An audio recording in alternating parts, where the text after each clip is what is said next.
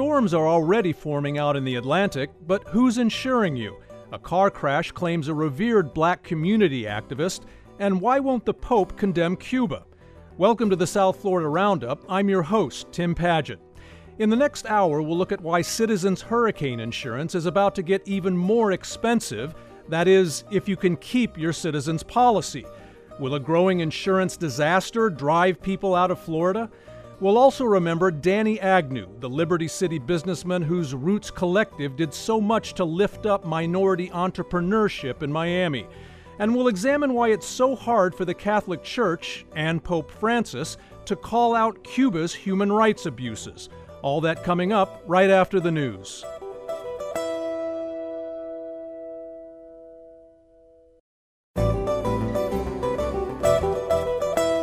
I'm Tim Padgett. Welcome to the South Florida Roundup on WLRN. Bienvenidos, bienveni, bienvenido.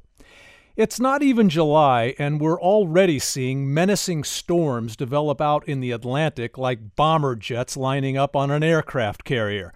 And that's an early reminder that if there's one hotter mess than hurricanes, it's Florida's hurricane insurance market, where homeowners on average pay triple what the rest of America pays for property coverage. The state-run Citizens Property Insurance Corporation has long been the windstorm coverage carrier of last resort for Floridians, and without it, a lot of property owners here wouldn't be able to afford hurricane insurance. But even Citizens has to obey the rules of risk economics, so its board is recommending an average 14% rate hike for homeowner policies. What's more, Citizens is set to transfer 26,000 of its more than 1 million policies to two private insurance companies in hopes of trying to rebuild a private property insurance market in Florida that few carriers want any part of because of the astronomical costs here. How are you being affected by the Citizens plan and by Florida's insurance crisis? Call us at 800-743-WLRN, 800-743-9576. You can also tweet us at WLRN. Joining me now from Jacksonville is Mark Friedlander, Communications Director at the Insurance Information Institute. Mark, it's always great to have your expertise here. Thanks so much for having me today. Appreciate it. First, Mark, can you explain exactly what Citizens is doing right now, both in terms of rate hikes and especially dropping policyholders, which I think is what's causing the most angst among Florida homeowners? Okay, so let me take one issue at a time. Sure. Citizens has gone before the Florida insurance regulator seeking an average statewide increase of 14.2%. And if this was to be approved, it would be the largest increase on record for Citizens. That sounds very ominous. However, if you look at the private market, Citizens is still well below private insurance costs. I do want to get into that, a little later, right? Mm-hmm.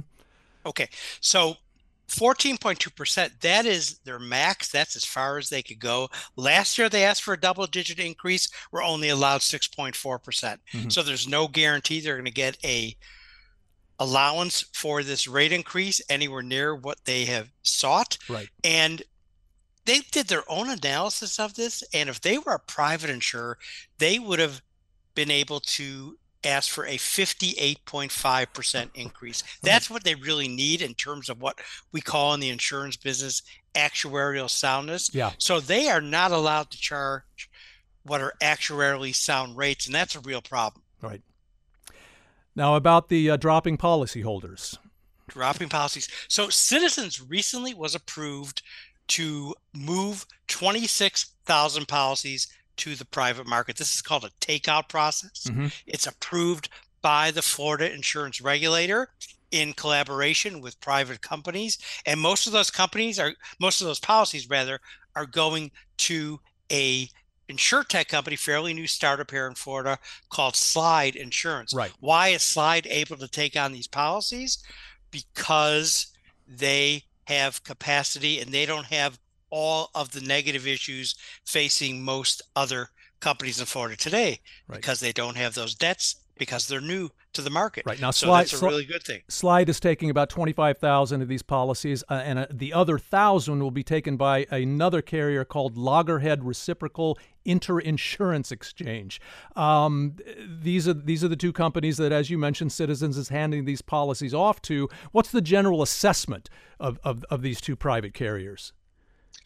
These private carriers are healthy, and they could take on more business, which is rare in Florida today.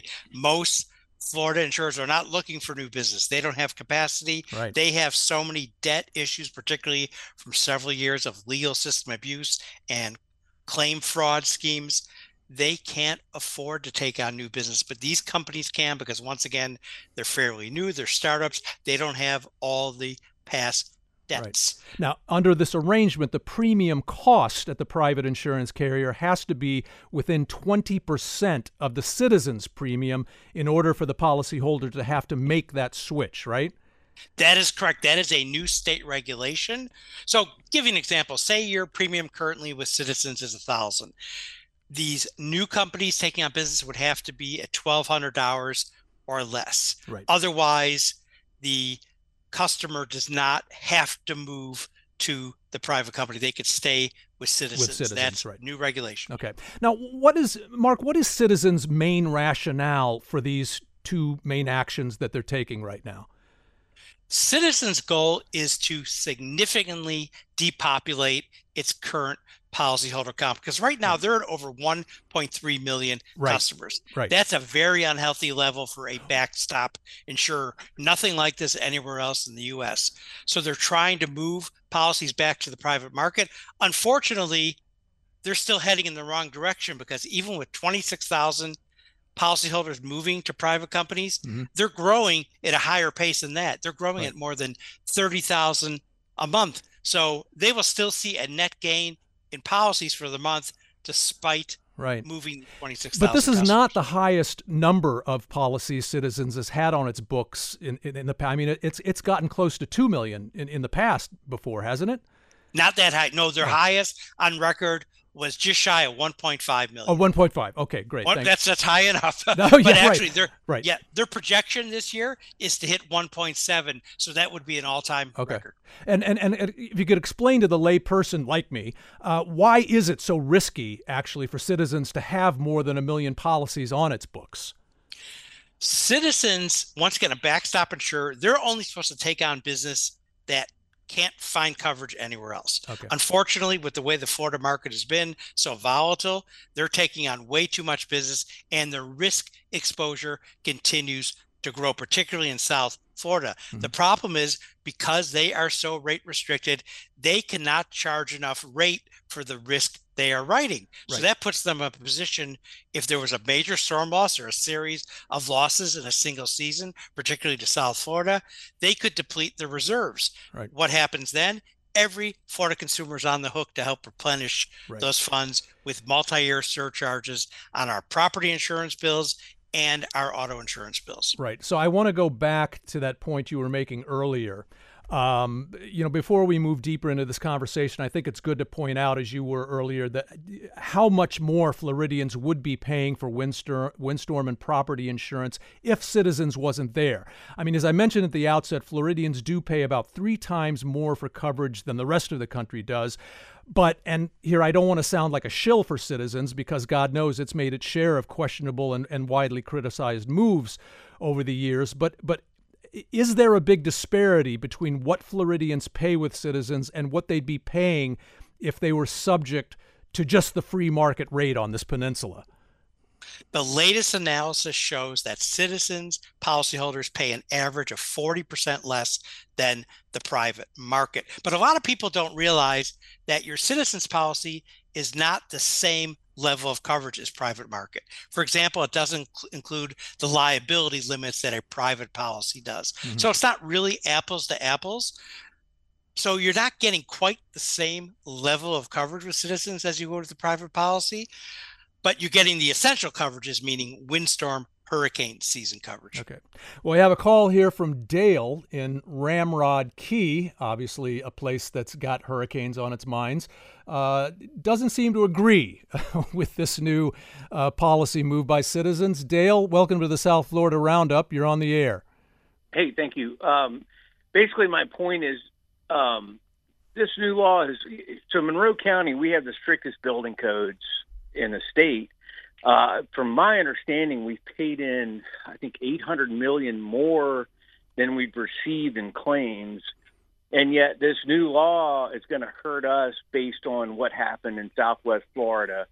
And that's I guess I don't have a question, but that's my point. No, you do bring up a good point, Dale, about, and this is not just a question we have, about how the risk gets spread around just in Florida, but there's also a lot of discussion about how we should be spreading the risk around nationwide.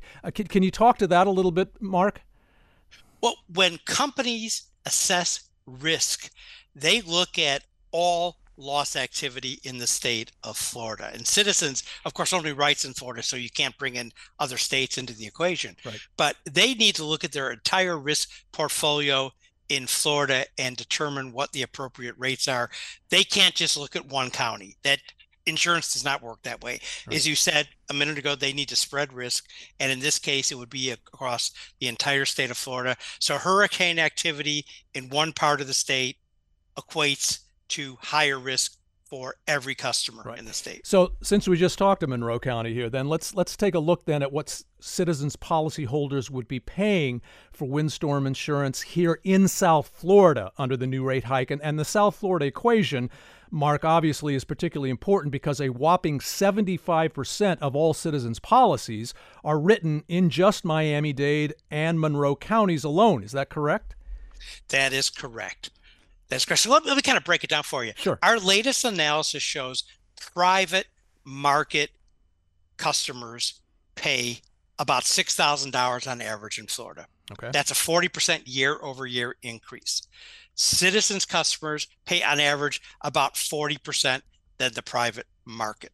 Mm-hmm. Of course, there's variances, individual properties, individual locations, but on average about 40%. So it's still a good rate for Citizens compared to the private market, even with rate increases potentially coming here late in the year. Right, because right now with this rate increase, we're going to see in just Miami-Dade County, where about 40% of all Citizens policyholders live, the average premium will rise about 12%, right, from almost $4,600 a year to a little more than $5,100 a year? That, doing the math, that is correct. Okay. Right? That's what we've analyzed. Right. Well, I'm Tim Padgett. You're listening to the South Florida Roundup on WLRN. We're talking about Florida's hot hurricane insurance mess. Call us at 800-743-WLRN, 800-743-9576, or tweet us at WLRN. Mark, I also want to bring up with you another development that's also causing homeowners angst, and that's the new requirement for Citizens and other policyholders that they carry flood insurance as part of their coverage package.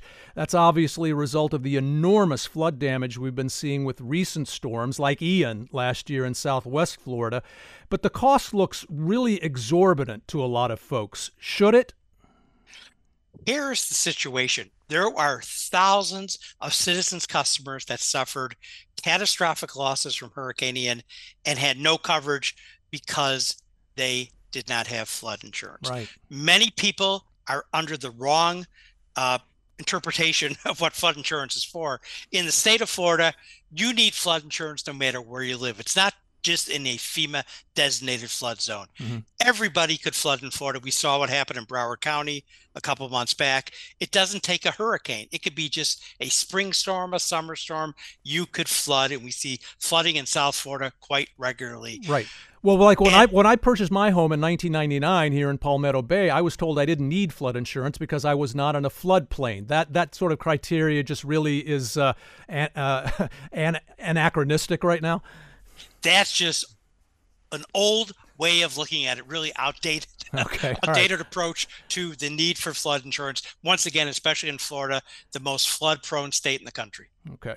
Mark, I, of course, want to ask you about the Florida state legislature and what it's done so far to bring property insurance costs down here, if anything, and to bring some sanity back to an insurance market that just looks radioactive right now, obviously. What, to your mind, are the most important measures the legislature has so far taken, and what are the most important measures it hasn't taken so far? The legislature took very strong action, starting with the special session in December 2022, combined with the regular session earlier this year. And two key takeaways are eliminating one-way attorney fees, right, which was really the generator of what we call legal system abuse, just an endless flow of lawsuits. And can you explain to our listeners exactly what that term one-way, fees for attorneys means exactly? So one-way attorney fees are if a policyholder sues their insurer and they are awarded any type of monetary amount from the court then determines that the insurance company needs to pay all the legal fees of the plaintiff. So the policyholder gets all their legal fees paid. Right. If the policyholder loses their lawsuit, they don't owe anything to anybody. So it's not a two-way, it's just a one-way, meaning the insurance company is on the hook for attorney fees, but in the case of a plaintiff losing a court filing, the court doesn't award the insurance company fees. So that's why it's called one way. And this was really a generator of this mass volume of lawsuits we've seen for so many years, and very unusual compared to the rest of the country where these type of fees are not allowed. And going after that practice, you feel, is probably the most important measure the legislature has taken so far. That's measure one. Measure two is eliminating what's called assignment of benefits, where a policyholder signs over their claim to a third party. And we had for many years roofing replacement scams where unscrupulous roofers were going door to door in neighborhoods across South Florida and around the state and taking advantage of homeowners, claiming there's been significant storm damage when there isn't, telling them they will take care of their roof replacement for free, sign it over to us, we will deal with your insurance company. And they talk people into this scam, which not only are these fraudulent claims, but these are generators of lawsuits because insurance companies deny these type of claims. And what, to your mind, is the most important measure so far that hasn't been taken by the legislature that they need to get on? Well, we're not a lobbying group, so we don't lobby for legislation, but I'll give you a general perspective that they need to do something about the rate restrictions on citizens. And that's been talked about for years. That's not anything new from us. Right. The rates just are too restrictive, and it's putting citizens in a deeper hole and every Florida consumer in a deeper hole. Okay. So I'm hoping in the next session that they have, most likely that'll be beginning of next year, the regular session, they will look at the citizens' rate picture. Mark, in the minute we have left, I just wanted to look at the larger picture here also. I mean, to have a home mortgage here, you have to have windstorm coverage. But if windstorm coverage and the flood coverage and the regular homeowners coverage you have to have on top of the windstorm coverage breaks your budget, you can't own a home essentially in Florida, or if you do own your home outright, you may not be able to afford to insure it. So, Mark, how serious is the prospect that if the state doesn't get a handle on this crisis, we could see A, an exodus of residents or people balking at coming to live in Florida, or B, more and more homeowners getting heavily damaged by storms, but they can't rebuild? In just the 30 seconds we have left, can you just give me your general impression of that? We're already hearing from experts in the real estate market that the insurance crisis is starting to spill over to real estate transactions, meaning homes are sold, they can't be closed because the new buyer can't find insurance. Right. So it's already becoming a problem. As you know, Florida's real estate has boomed the last few years. Yep. It's going to have a negative impact if things don't get straightened out. Mark Friedlander is Communications Director for the Insurance Information Institute. Mark, thanks as always. Thanks for having me. Greatly appreciate it. Still to come, remembering Danny Agnew and what he meant to Miami. This is the South Florida Roundup on WLRN.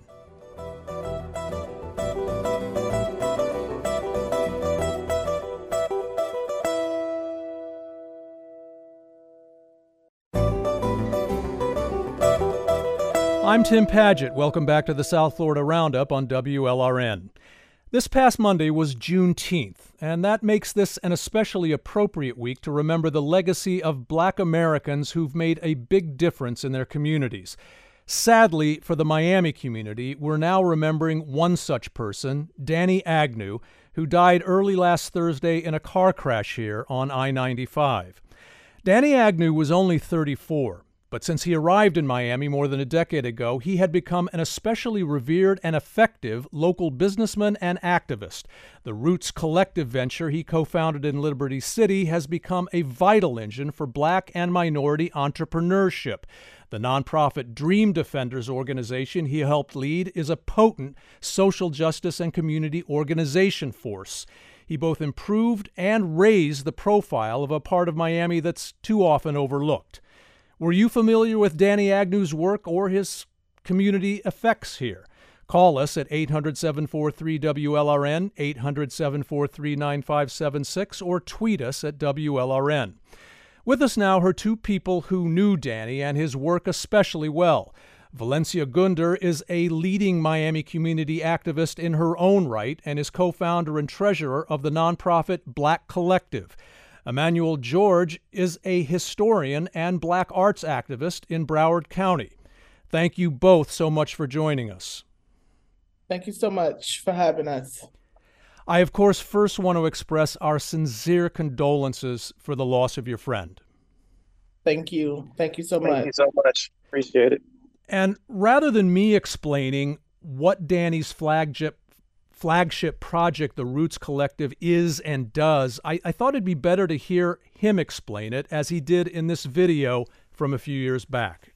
We offer a three-tiered program where we have a printing company, where we create materials for people wanting to start their businesses off the ground. We also have a clothing line where we use our messaging through clothing. And we also offer a platform called the Black Marketplace, hosted every first and third Saturday at the Little Haiti Cultural Center.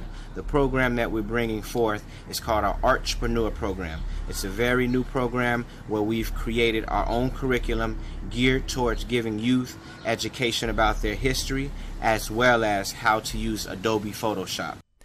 Valencia, I'm struck by that one word Danny mentions there, artpreneurship, which seems to encapsulate the fusion of business and culture that the Roots Collective promotes. Can you describe for us what Danny was getting at there and why that approach is so important to not only developing entrepreneurship in communities like Liberty City, where the Roots Collective is based, but to developing the sense of history and identity that improves those communities and therefore helps entrepreneurship thrive better?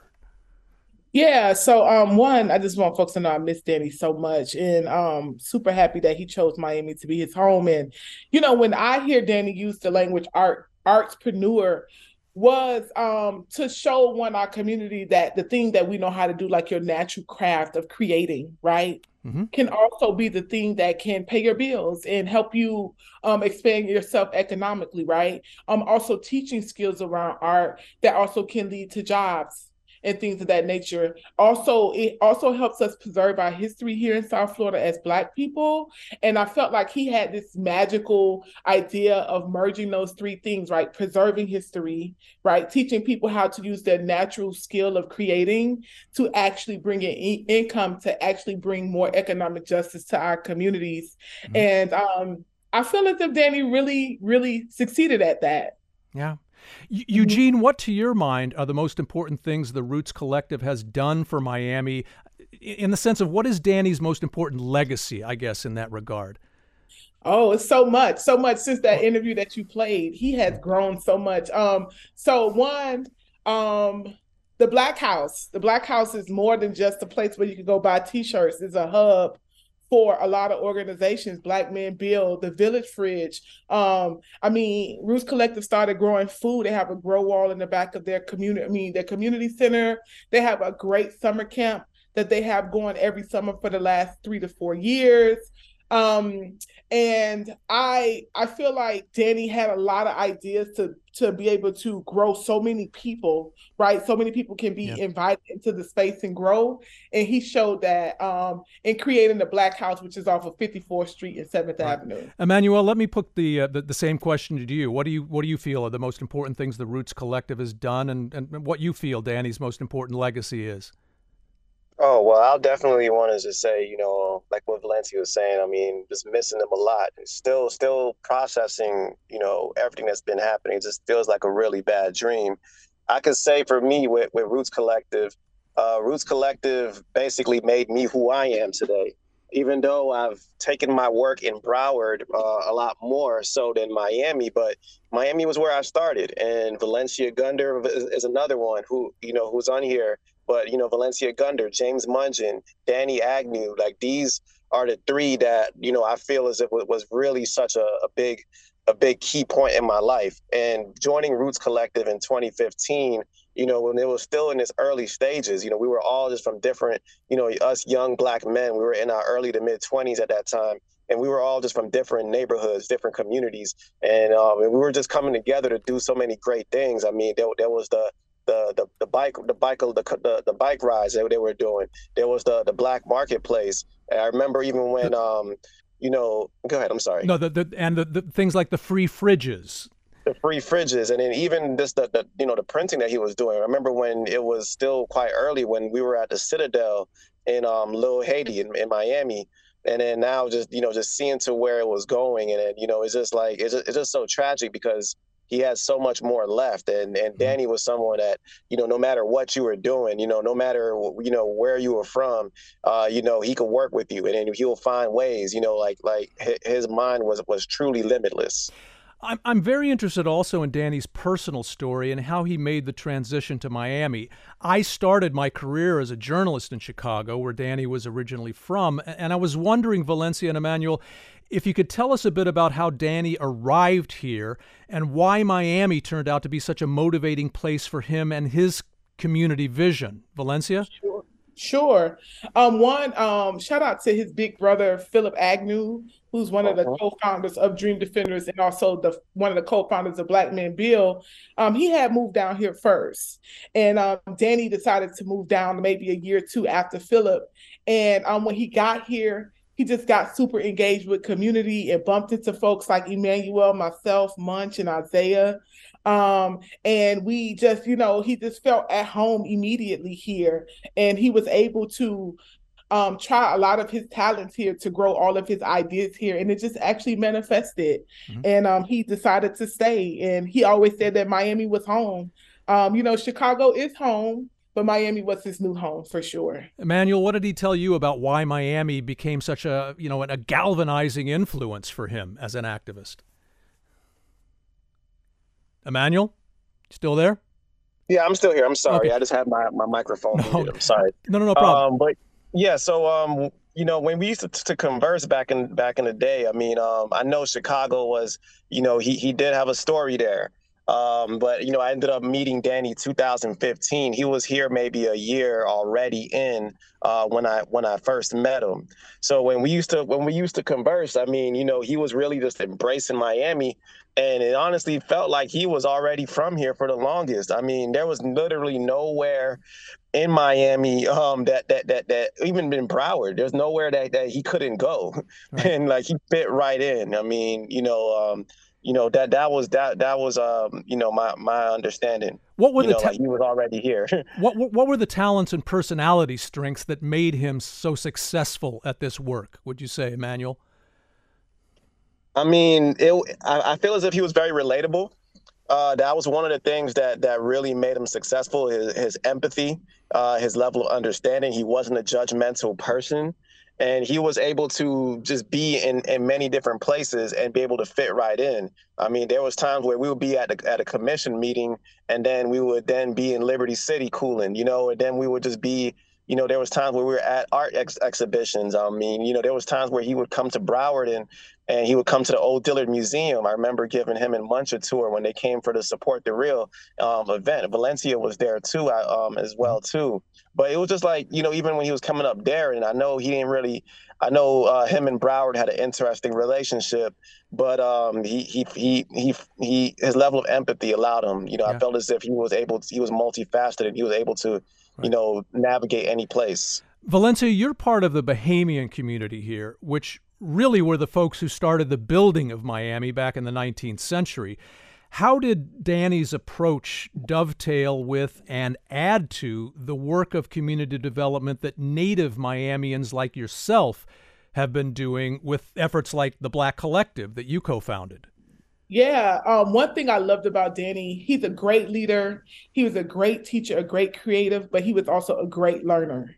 Like, he came down, he wanted to understand the culture. He wanted to understand the history, and he wanted to understand how he can support the growth of these things. Right. And he always would ask so many questions. I remember him going on different tours, and he would go to different museums and just try to soak up as much history as possible about Miami, about the Bahamian culture here, the Caribbean culture here, even the Haitian community here. Mm-hmm. And he just would ask questions, and he would sit back and learn just as much as he would teach and create. And I feel like that's why what made him so successful at being able to like blend completely in and being able to, grow and help us grow as a community here in Miami. I'm Tim Padgett. This is the South Florida Roundup on WLRN. We're discussing the legacy of Miami businessman and activist Danny Agnew. Call us at 800-743-WLRN, 800-743-9576, or tweet us at WLRN.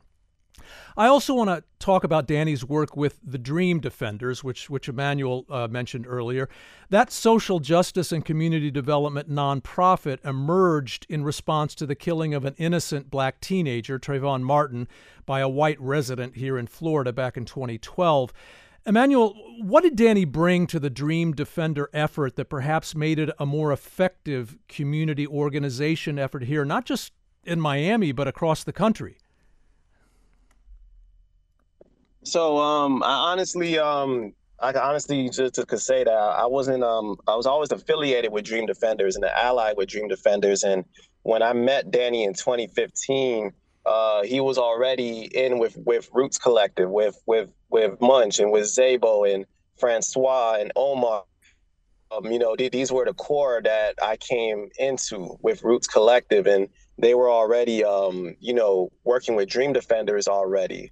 So to be honest, I've my relationship and bond with Danny was with Roots, and then beyond that, I believe Valencia will have a better understanding than I would, because since she knew him during that time period as well. Valencia, then let me put that question to you: How did Danny make the Dream Defender effort more effective? As I said, not just as a social justice movement, but as a community organization movement. I mean, the look and the feel of the Dream Defenders is Danny had a lot to do with his brother being one of the co-founders and one of the executive directors for many years. Danny was in a lot of support of the Dream Defenders.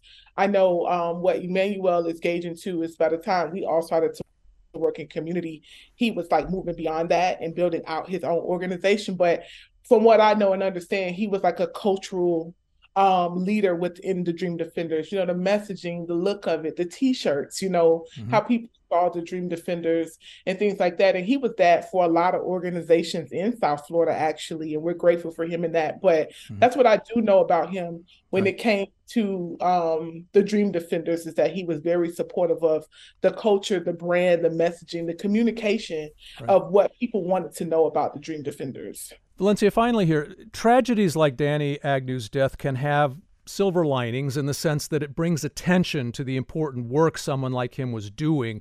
Do you feel he laid a foundation that people, not just in the black and minority community, but in the general community here, can keep building on? And if so, what are the most important things about his efforts that you see people carrying into the future now?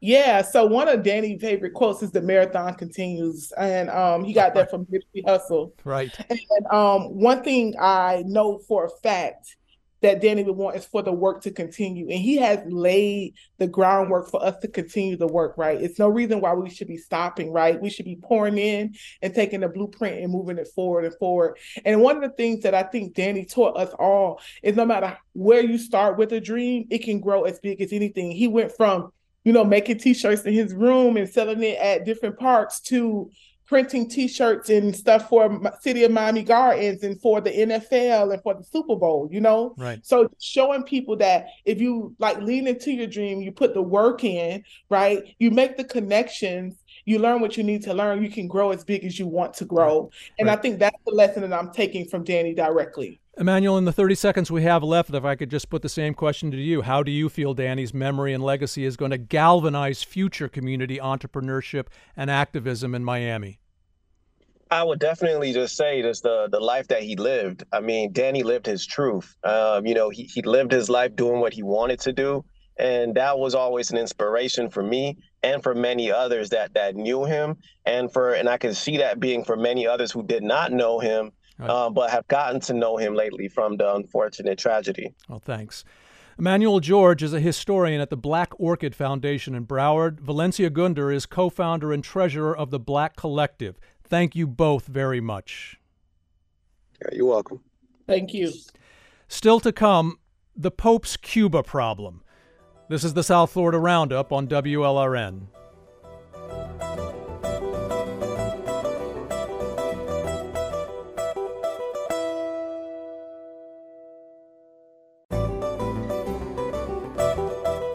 I'm Tim Padgett. Welcome back to the South Florida Roundup on WLRN.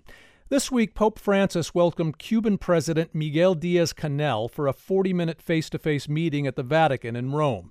That by itself is not, or should not be, controversial. In fact, a pope is considered the sort of world leader who has a special influence with left-wing dictatorships in Cuba's as well as right-wing dictatorships. But what many people, especially here in Miami, do find controversial is the Pope's apparent unwillingness to publicly condemn or even criticize the Cuban regime's dark human rights record. John Paul II was a conservative pontiff, and yet during a visit to Chile in 1987, he openly chastised right-wing military dictator Augusto Pinochet's brutal regime. So why can't a liberal pope like Francis bring himself to denounce communist Cuba? Turns out Cuba is still a complicated question for the Roman Catholic Church. What are your thoughts on the Pope and Cuba? Call us at 800-743-WLRN, 800-743-9576, or tweet us at WLRN. Andy Gomez is the former director of the University of Miami's Institute for Cuban and Cuban American Studies. And coincidentally, he himself is on a visit to Europe this week, led by his Catholic parish. He joins me now by phone from San Sebastián, Spain. Andy, how's the pilgrimage there going? It's been wonderful, Tim. I cannot tell you what a wonderful experience it has been. All the special places that we have been. We just left Lourdes earlier this morning. Just arrived at San Sebastián. It's very special. Very special pilgrimage. Glad to hear it. So, Andy, let's start with a basic question here. For those of us like you and me who care about seeing human rights and democracy restored in Cuba, is it a good thing for a pope to sit down with Cuban leaders like Miguel Díaz-Canel? Well, we in South Florida, as I say, we Cuban Americans sometimes get too passionate about some of these issues and lose some foresight as to why these things happen. The Pope is not only the head of a Catholic Church, but he's the head of a state and a very influential individual. Why Díaz-Canel now going to Cuba? Well, we can speculate, and I like to speculate with you why I think that might be the reason in this trip to the Vatican. Why he wanted to see the Pope. Correct. Okay.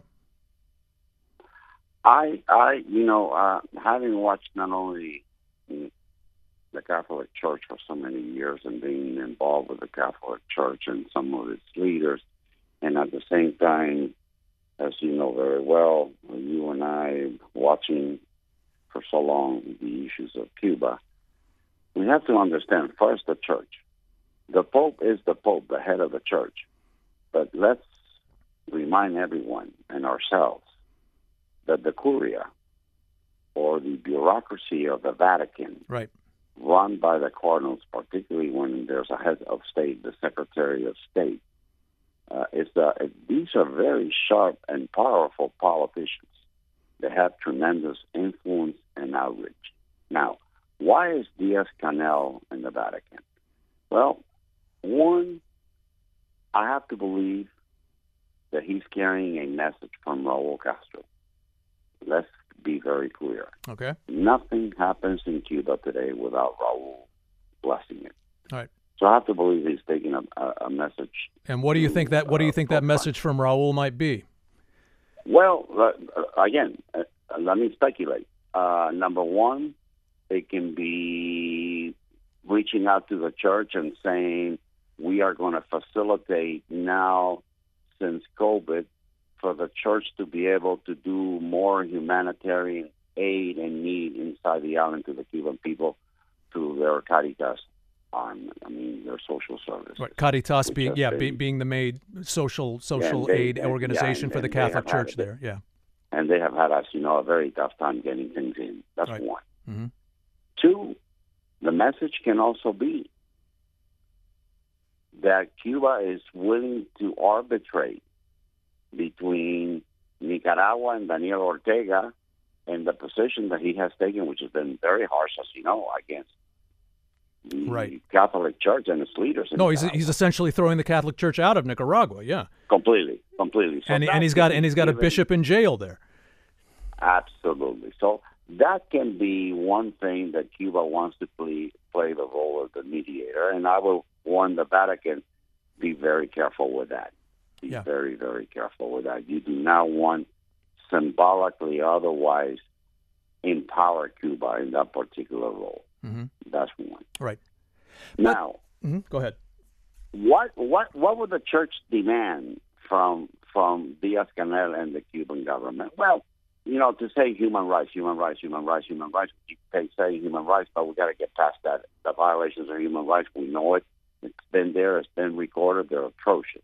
Right. And Andy, just let me to be fair to the Pope, I should also mention that earlier this year he did strongly ask the Cuban regime to release those 1,000 political prisoners who are serving 20-year sentences right now. Yeah, for simply anti-government protests. Yeah, absolutely. And that's where I'm going right now. Okay, I think the church probably asked Díaz-Canel to release the political prisoners. However, there's a difference here. The first time that the church did this, and you remember, were the 75 very influential so-called dissidents in Cuba. And the church played a major role in releasing those, and Cuba agreed as long as they left Cuba. Those were the associates of dissident leader Oswaldo Payá. Exacto. Yeah. In this particular case, we're talking about kids that have been thrown in jails. They're not necessarily dissident leaders. But these were people that were protesting 2 Julys ago, asking for freedom and then a better life. Right, and as you point out, some of them 16, 17-year-old kids. Absolutely, but they're in jail. Now, is Cuba going to be willing to release some or all and keep them on the island or throw them out? I have to tell you, I met a number of them in Cuba that participated in the protests were arrested, released with the condition of leaving Cuba. Right. So you and I know, and your listeners know, that the main thing for Cuba and the Cuban government is keeping political control and squashing any protest. Mm-hmm. The other thing I'm a little concerned, Tim, is that Cuba might find, I'm speculating, Cuba might find themselves now maybe in a stronger position because of the negotiations and agreements that they have reached with the Russians and the Chinese to come into Cuba. Right. I'm Tim Padgett. Andy, sorry, I have to do a little FCC thing here. I'm Tim Padgett. This is the South Florida Roundup on WLRN. We're talking about the complicated relationship between the Pope and Cuba. Call us at 800-743-WLRN, 800-743-9576, or tweet us at WLRN. So, Andy, continue with that important point I think you're making about Cuba sort of finding political refuge right now in its relationship with Russia and China. I mean, that somehow strengthens the political control of the Cuban government, if you will, by having Russia now come in and the Chinese come in.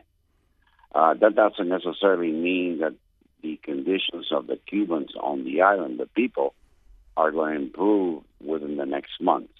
Right. We have to wait and see. But politically, politically it strengthens Cuba a little bit, and that's something that Washington is going to have to monitor very closely. All right. Well, since you brought up the issue of Cuba's leverage and perhaps the Catholic Church's lack of it in this relationship, I want to bring in some context here. You know, at the outset, for example, I mentioned the example of Pope John Paul II really giving it to Chilean dictator Augusto Pinochet back in 1987. But John Paul had leverage in Chile because it was and still is an immensely devout Catholic country with an immensely robust and influential Catholic Church, at least back then. People here in Miami see devout Catholics like yourself, and they think, well, Cuba must be the same way. But that's not the case, is it? No, it's not. No, it's not. And we have to keep in mind, even though the Catholic Church was strong in Cuba, but the Catholic Church was always in Cuba influenced by Santeria, if you will. Mm-hmm. You know? So there was a crisscross of both Catholicism and Santeria in itself, you know. But even before the Cuban Revolution, Cuba was not as Catholic as some people might think, in large part because the priests, the Catholic priests, were sort of viewed with mistrust because back in the 19th century, the church had been sort of aligned with Spain when Cuba was trying to win its independence. Is that a correct assessment? You're absolutely correct, and that was always an issue back then. And then, you know, the churches. I mean, you would see in regular masses, I was told, that you would see more women than you would see men. But that's very some traditional sometimes in all of Latin America. But the church, the Catholic Church, has been trying, and as you know, I went to Cuba for both Pope Benedict's visit and Pope Francis's visit, with Archbishop Winsky and a number of priests, mm-hmm. and Cardinal Sean O'Malley from Boston. And the Catholic Church has been trying. I'm not going to use the word negotiation, but has been trying to have conversations with the Cuban government to allow them to open up schools. As I've told the church, and I think you would agree with me, I don't think that will happen because that will be totally contradictory to their own ideology that they have been teaching in schools, which I no longer believe that the majority of the Cuban people on the island believe in that ideology anymore. Yeah. But given that relatively weak position of the Catholic Church in Cuba, can we then excuse the Pope Francis or any pope for treating the Cuban regime with kid gloves, as his critics would say? Or does playing softball with the regime just make the church's hand even weaker on the island? What I have learned from the Catholic Church, they're very meticulous. They're very slow. Jesus, more slower than universities are, by the way. Right. They're very slow. And they're very methodic in their approach. I mean, that curia inside the Vatican, which I've gotten to know over the years, you have some of the top diplomats, I would say, besides being cardinals and monsignors and bishops, you have some very talented people. So they're always trying to measure what steps to take next, given the fact that the statement that came out of the Vatican in Cuba, I would say, I don't know if you would agree with me, is very ambiguous. It really doesn't say much. Right. No, I would agree with you, Lets me to believe that whatever conversations they had, it's not over. It was the beginning to something that they want to get to, mm-hmm. whether it's Nicaragua, whether it's the Cuban political problem, political prisoners problem, whether it's the church being allowed to come in and deal and help with some of the social needs. So I believe that this is not over. I believe that we're going to see sometime in the near future further steps, both by the Vatican and the Cuban government. We'll have to leave it there, Andy. I really appreciate you talking to us from Europe. Andy Gomez is the former director of the Institute for Cuban and Cuban American Studies at the University of Miami. Andy, enjoy your time over there. Look forward to getting back. Talk to you soon. Take care. Take care. Bye. Finally on the Roundup, okay, all you millennials, here comes some music from the years you were born.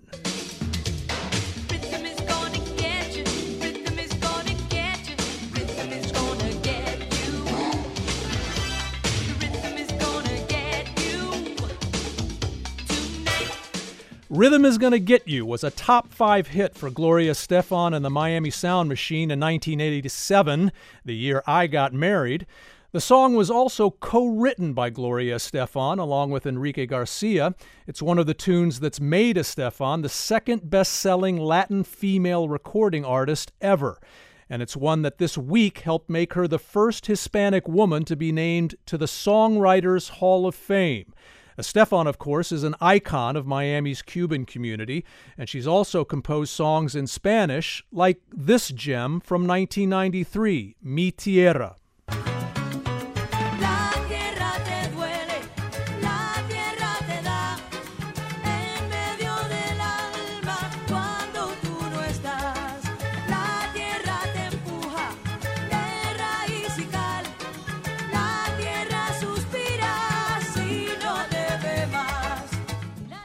Felicidades, Gloria.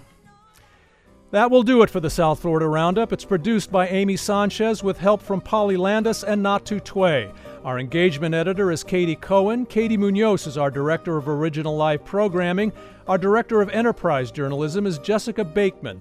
Mateo Sanchez is digital editor. Sergio Bustos is WLRN's vice president of news. The vice president of radio and show's technical supervisor is Peter J. Maerse. Richard Ives answers the phones. I'm Tim Padgett. Have a great weekend and thanks for listening. Gracias, Messi, obrigado.